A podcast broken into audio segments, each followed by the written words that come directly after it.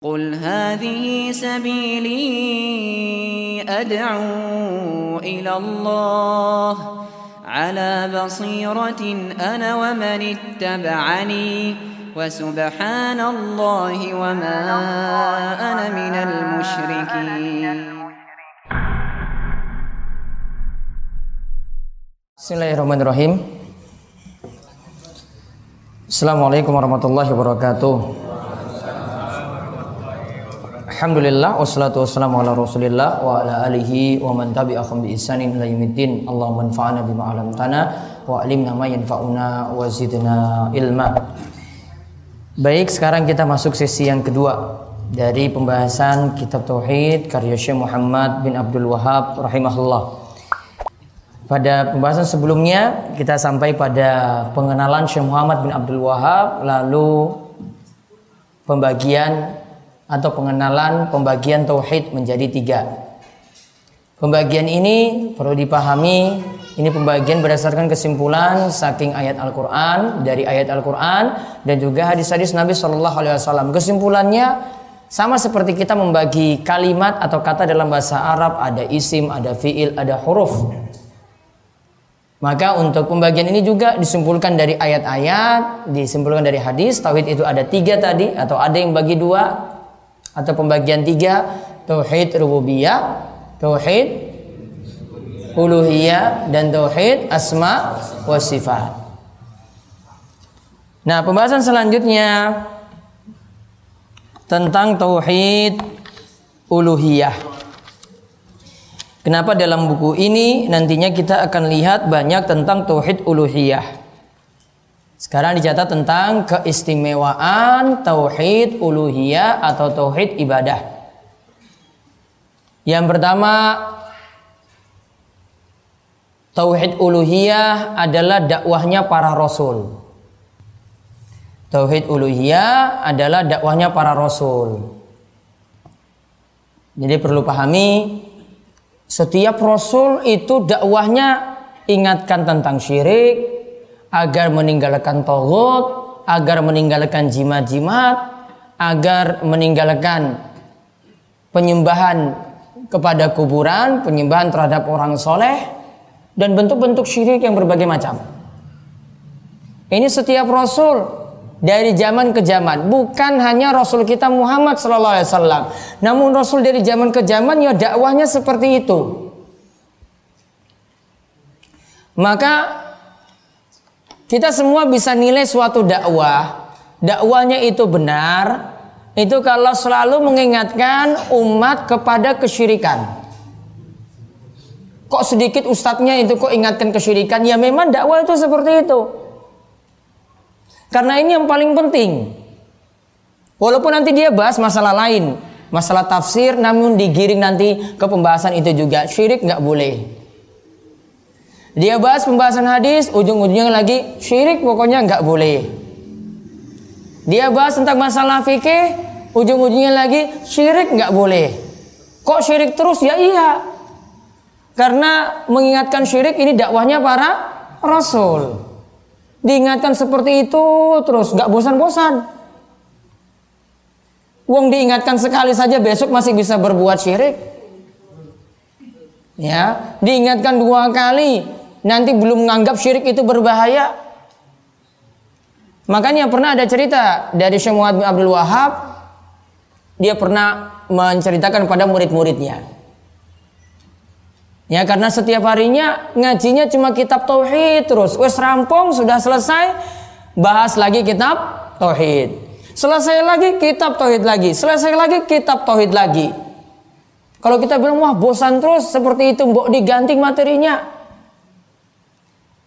Kemudian Syekh menceritakan, wah ada seorang pemuda telah menzinai ibu kandungnya sendiri. Telah menzinai ibu kandungnya sendiri. Wah, yang jamaahnya murid-muridnya kemudian naik pitan ketika itu. Semua emosi. Itu nggak terima seperti itu. Kurang ajar sekali bocah itu. Masa dengan ibunya seperti itu? Kemudian dia ralat berita besok harinya. Oh maaf, tadi saya sangat salah dengar berita. Oh ternyata bocah tadi itu dia menyembelih ayam dijadikan tumbal. Dijadikan apa? Tumbal. Ngerti tumbal ya? Ya. Dijadikan tumbal pada selain Allah. Terus murid-muridnya tanggapannya tanggapannya beda. Ah, kayak begitu saja kok biasa. Cuma pitik, cuma ayam satu ekor saja, masa itu jadi masalah. Nah, terus saya ingatkan. Nah, itu kan kalian sudah nilai, lihat beda. Tadi orang yang dengan ibunya main seperti itu kalian anggap besar. Ini yang tumbal pada selain Allah, yang syirik, kalian nganggap biasa. Berarti kita kembali ngaji lagi kitab Tauhid. Buka lagi kitabnya. Diingatkan satu kali, belum tentu besok bisa baik loh. Diingatkan dua kali, belum tentu besok bisa baik. Maka Rasul itu ingatkan terus seperti ini. dua puluh tiga tahun Nabi shallallahu alaihi wasallam berdakwah, landasannya tauhid dulu dikuatkan, baru landasan yang lainnya. Tauhid dulu dikuatkan, itu iman dulu dikuatkan. Karena kalau tauhidnya itu kuat, mau dilarang riba, mau dilarang khamr, mau dilarang tabarruj untuk para wanita nggak pakai jilbab.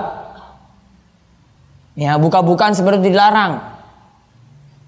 Ini kalau tauhid sudah diingatkan dulu, wah seperti itu gampang nerimanya. Namun kalau tauhidnya itu tidak dikuatkan, ya sebagaimana kata Aisyah, andai kami tidak diingatkan tentang masalah kiamat, tentang masalah iman, tidak kami diingatkan terlebih dahulu oleh Nabi Shallallahu Alaihi Wasallam, tentu ketika khamr itu dilarang, kami akan tetap minum khamr. Kalau zina itu dilarang, kami tetap akan berzina. Namun Nabi shallallahu alaihi wasallam ingatkan kami dulu tentang hari kiamat, tentang akidah, tentang iman. Baru semuanya tadi bisa diterima. Imannya dulu dikokokkan. Makanya dakwah para rasul seperti itu.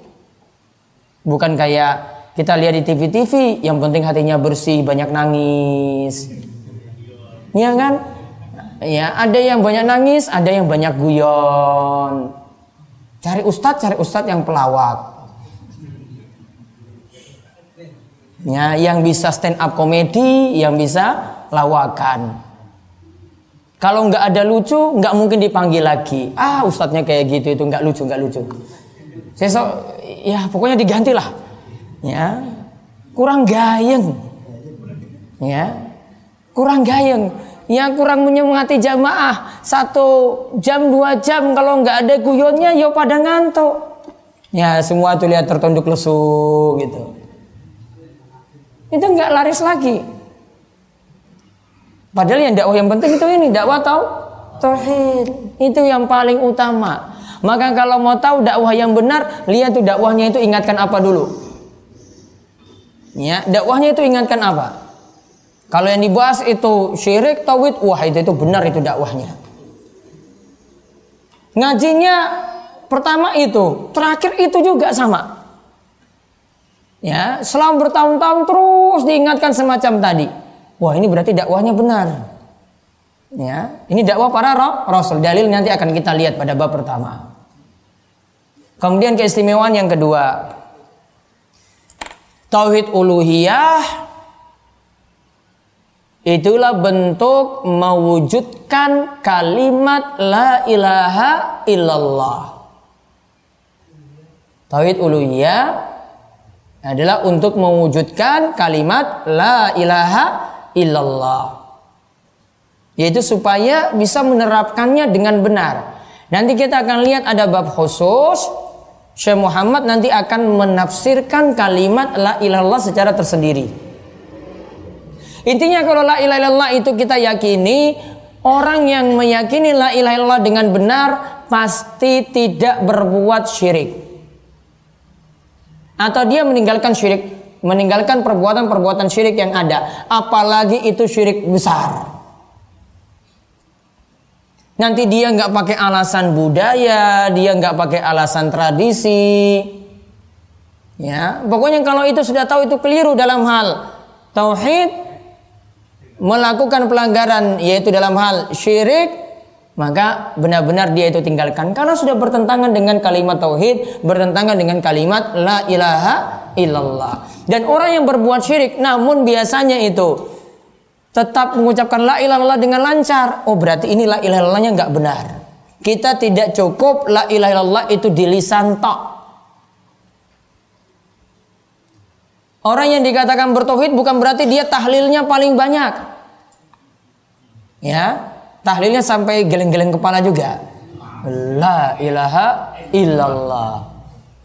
La ilaha illallah. Kalau tambah seru lagi, tambah cepat lagi. Hu hu hu hu hu hu. Walah walah nanti jadi hu. Hu, hu, hu. Kalau sampai sewu seperti itu, sampai seribu.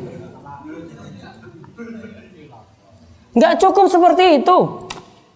Jenengan mau satu hari mau baca itu seribu kali juga. Namun kalau pengamalannya nggak benar, malah pakai jimat, malah ngingu tuyul, nggak manfaat. Ya, itu nggak manfaat sama sekali. Zikir yang dia baca setiap hari. Karena kita diperintahkan habis sholat la ilaha illallah kita baca.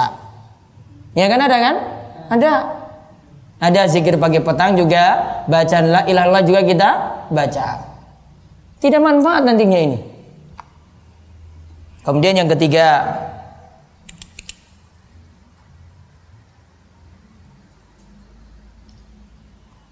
manusia diciptakan untuk menjalankan tauhid uluhiyah. Manusia diciptakan untuk menjalankan tauhid uluhiyah. Nanti kita lihat pada surat Az-Zariyat ayat lima puluh enam. Jadi manusia yang benar, manusia yang benar-benar mencapai tujuan hidupnya, kalau di dunia dia itu mentauhidkan Allah dengan benar. Kemudian yang keempat,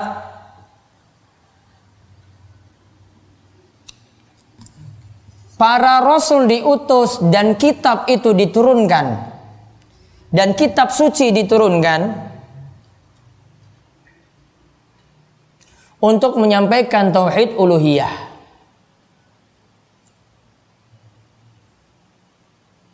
Untuk menyampaikan tauhid uluhiyah. Jadi nanti ujung-ujungnya semua ayat nanti akan membicarakan seperti ini. Kita hanya beribadah pada Allah Subhanahu Wa Taala semata. Rasul sampaikan juga seperti itu. Ujung-ujungnya Rasul inginkan pada kita supaya beribadah pada Allah semata. Titik.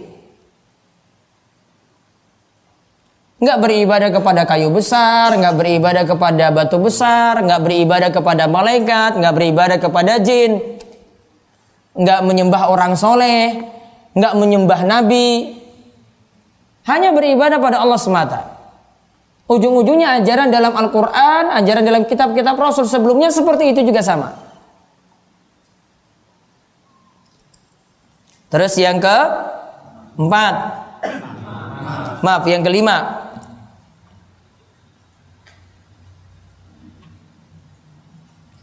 Perbedaan orang mukmin dan orang kafir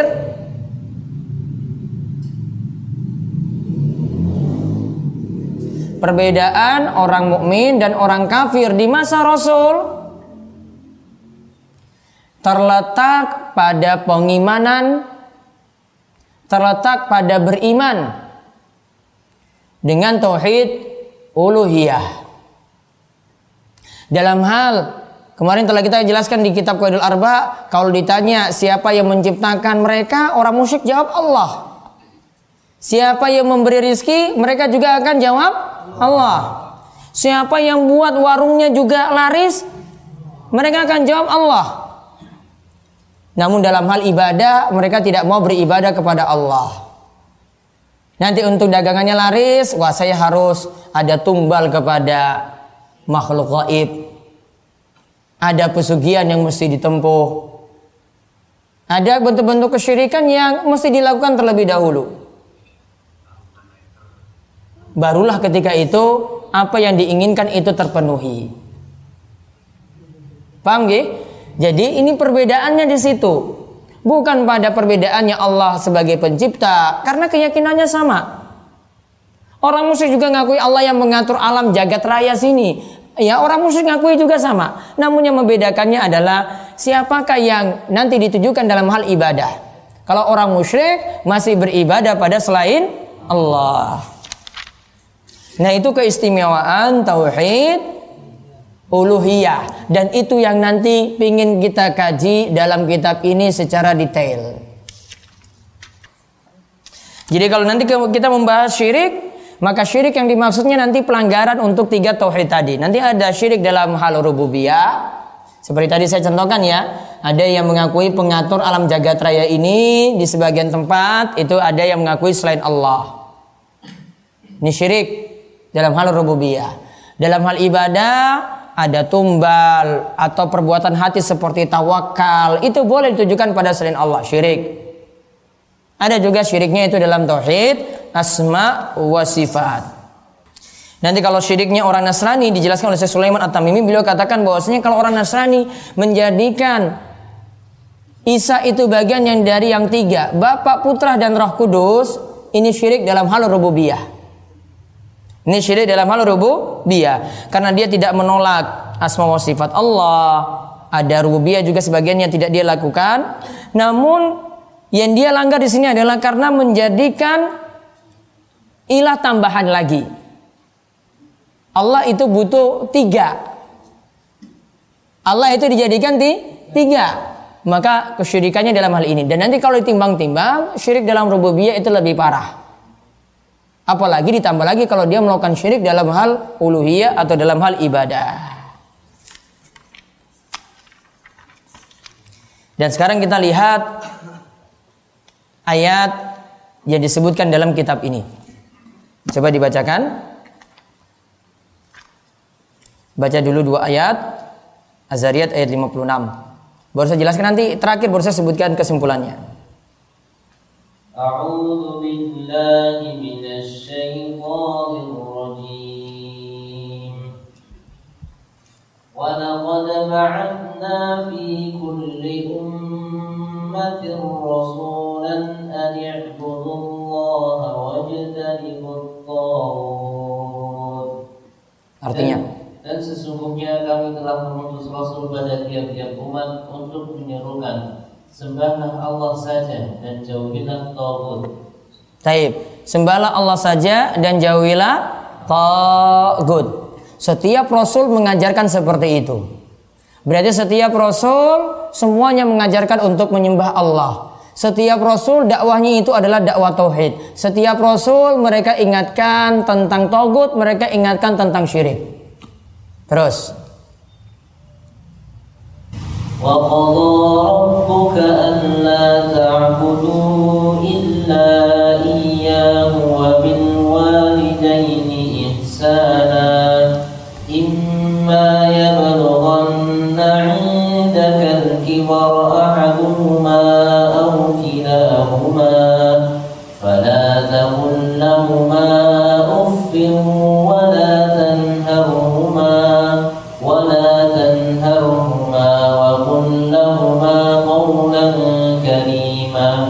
واخفض لهما جناح الذل من الرحمة وقل رب ارحمهما كما ربياني صغيرا.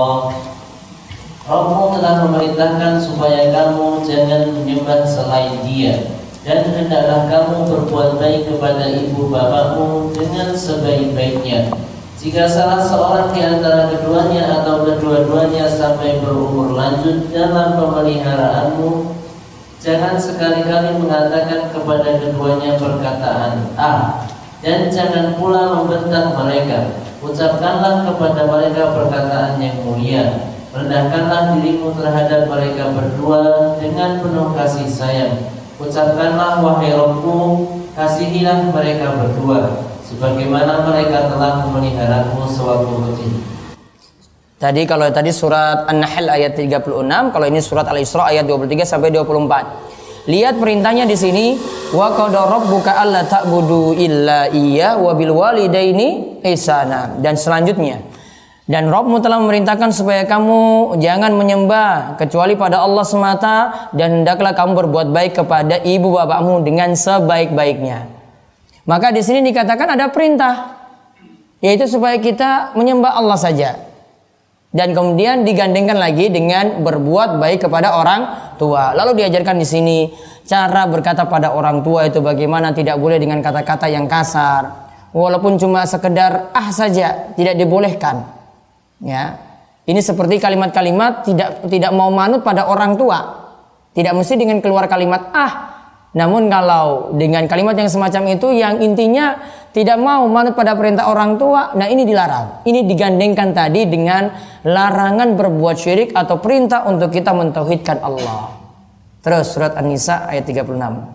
Wa'budullaha wa la tusyriku bihi syai'an. Sembahlah Allah dan janganlah kalian menyekutukannya dengan sesuatu yang lain. Nah, kalau ayat ini menjelaskan kita diperintahkan beribadah pada Allah saja dan tidak boleh berbuat syirik. An-Nisa ayat tiga puluh enam. Nah, terus surat Al-An'am ayat seratus lima puluh satu sampai seratus lima puluh tiga. Nanti ada penjelasannya dari Ibnu Mas'ud. Baca ayatnya dulu.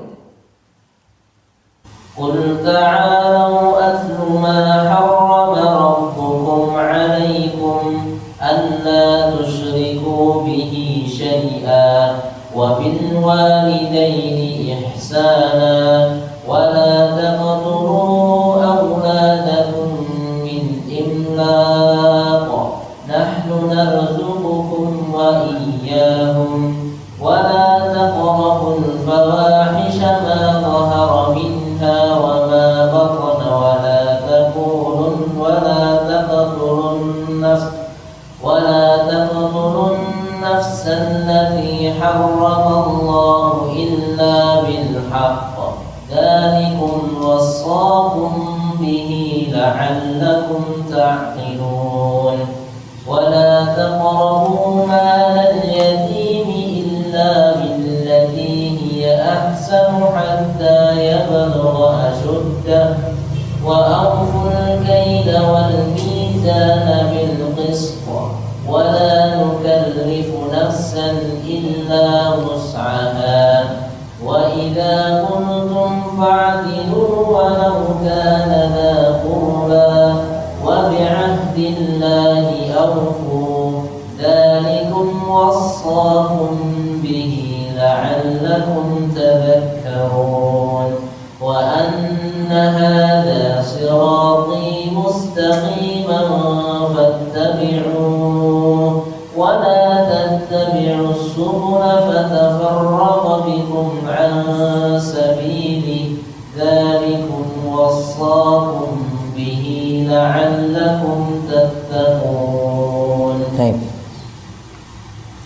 Katakanlah wahai Muhammad, marilah kubacakan kepada kalian apa yang diharamkan kepada kalian oleh Rabb kalian, yaitu janganlah kalian berbuat syirik kepadanya sedikitpun. Berbuat baiklah kepada orang tua. Janganlah kalian membunuh anak-anak kalian karena takut jatuh miskin. Kami akan memberi rezeki kepada kalian dan kepada mereka. Janganlah kalian mendekati perbuatan-perbuatan keji, baik yang nampak maupun yang tersembunyi. Janganlah membunuh jiwa yang diharamkan Allah untuk dibunuh, melainkan dengan sesuatu sebab yang benar. Demikian itu yang diperintahkan oleh Rabb kalian kepada kalian agar kalian memahaminya. Janganlah kalian mendekati harta anak yatim kecuali dengan cara yang lebih bermanfaat sampai mereka dewasa. Sempurnakanlah takaran dan timbangan dengan adil. Kami tidak memikulkan beban kepada seseorang melainkan sekedar kemampuannya. Apabila kalian berkata, hendaklah berlaku adil walaupun kepada kerabatmu. Penuhilah janji Allah. Yang demikian itu diperintahkan Allah kepada kalian agar kalian ingat. Sesungguhnya yang kami perintahkan ini adalah jalanku yang lurus, maka ikutilah jalan tersebut. Janganlah kalian mengikuti jalan-jalan yang lain, karena jalan-jalan itu menceraikan kalian dari jalannya. Yang demikian itu diperintahkan Allah kepada kalian agar kalian bertakwa. Taib. Surat Al-An'am tadi ayat seratus lima puluh satu sampai seratus lima puluh tiga dijelaskan oleh Ibnu Mas'ud seperti ini. Ibnu Mas'ud berkata, barang siapa yang ingin melihat wasiat Muhammad sallallahu alaihi wasallam yang tertera di atas cincin stempel beliau, maka hendaklah membaca firman Allah Ta'ala yaitu dibacakan tadi surat Al-An'am ayat seratus lima puluh satu sampai seratus lima puluh tiga. Itu dikatakan itu jadi wasiat yang ada dari Nabi Shallallahu Alaihi Wasallam. Namun situ ada salah terjemah, diperbaiki terjemahannya. Sebentar. Di situ tulis wasiat Muhammad Shallallahu Alaihi Wasallam yang terakhir, bukan yang tertera di cincin stempel beliau, yang terakhir. Wasiat Nabi shallallahu alaihi wasallam yang terakhir.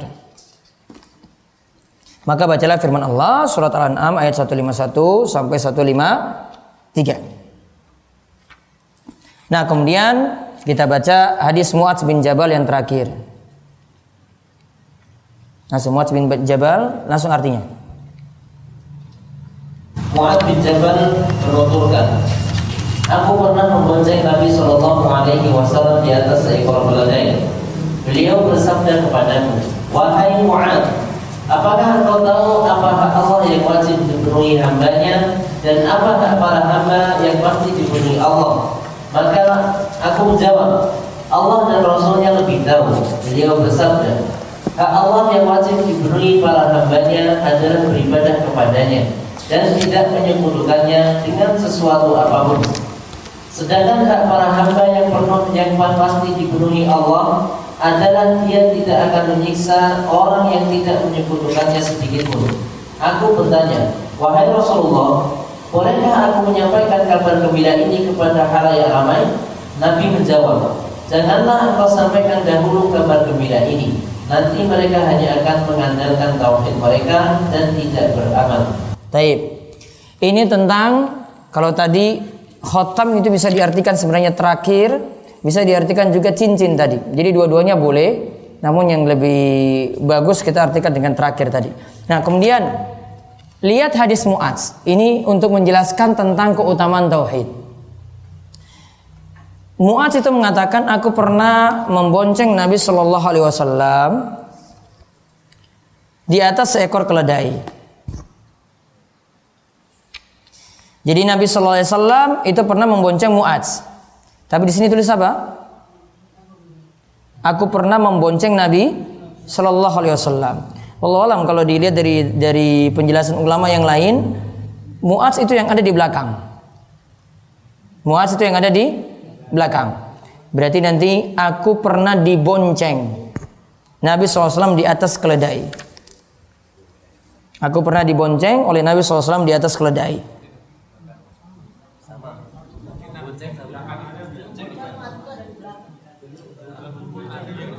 Kalau membonceng Nabi shallallahu alaihi wasallam di belakang kan, tapi ini Nabi shallallahu alaihi wasallam yang di depan. Sama? Oh iya, taib.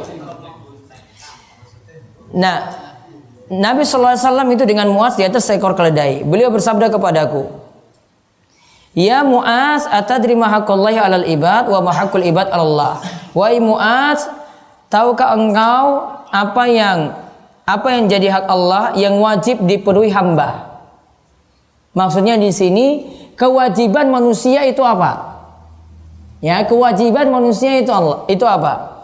Kemudian wa ma hakul ibad alallah, dan lalu apa hak para hamba yang pasti nanti akan dipenuhi oleh Allah.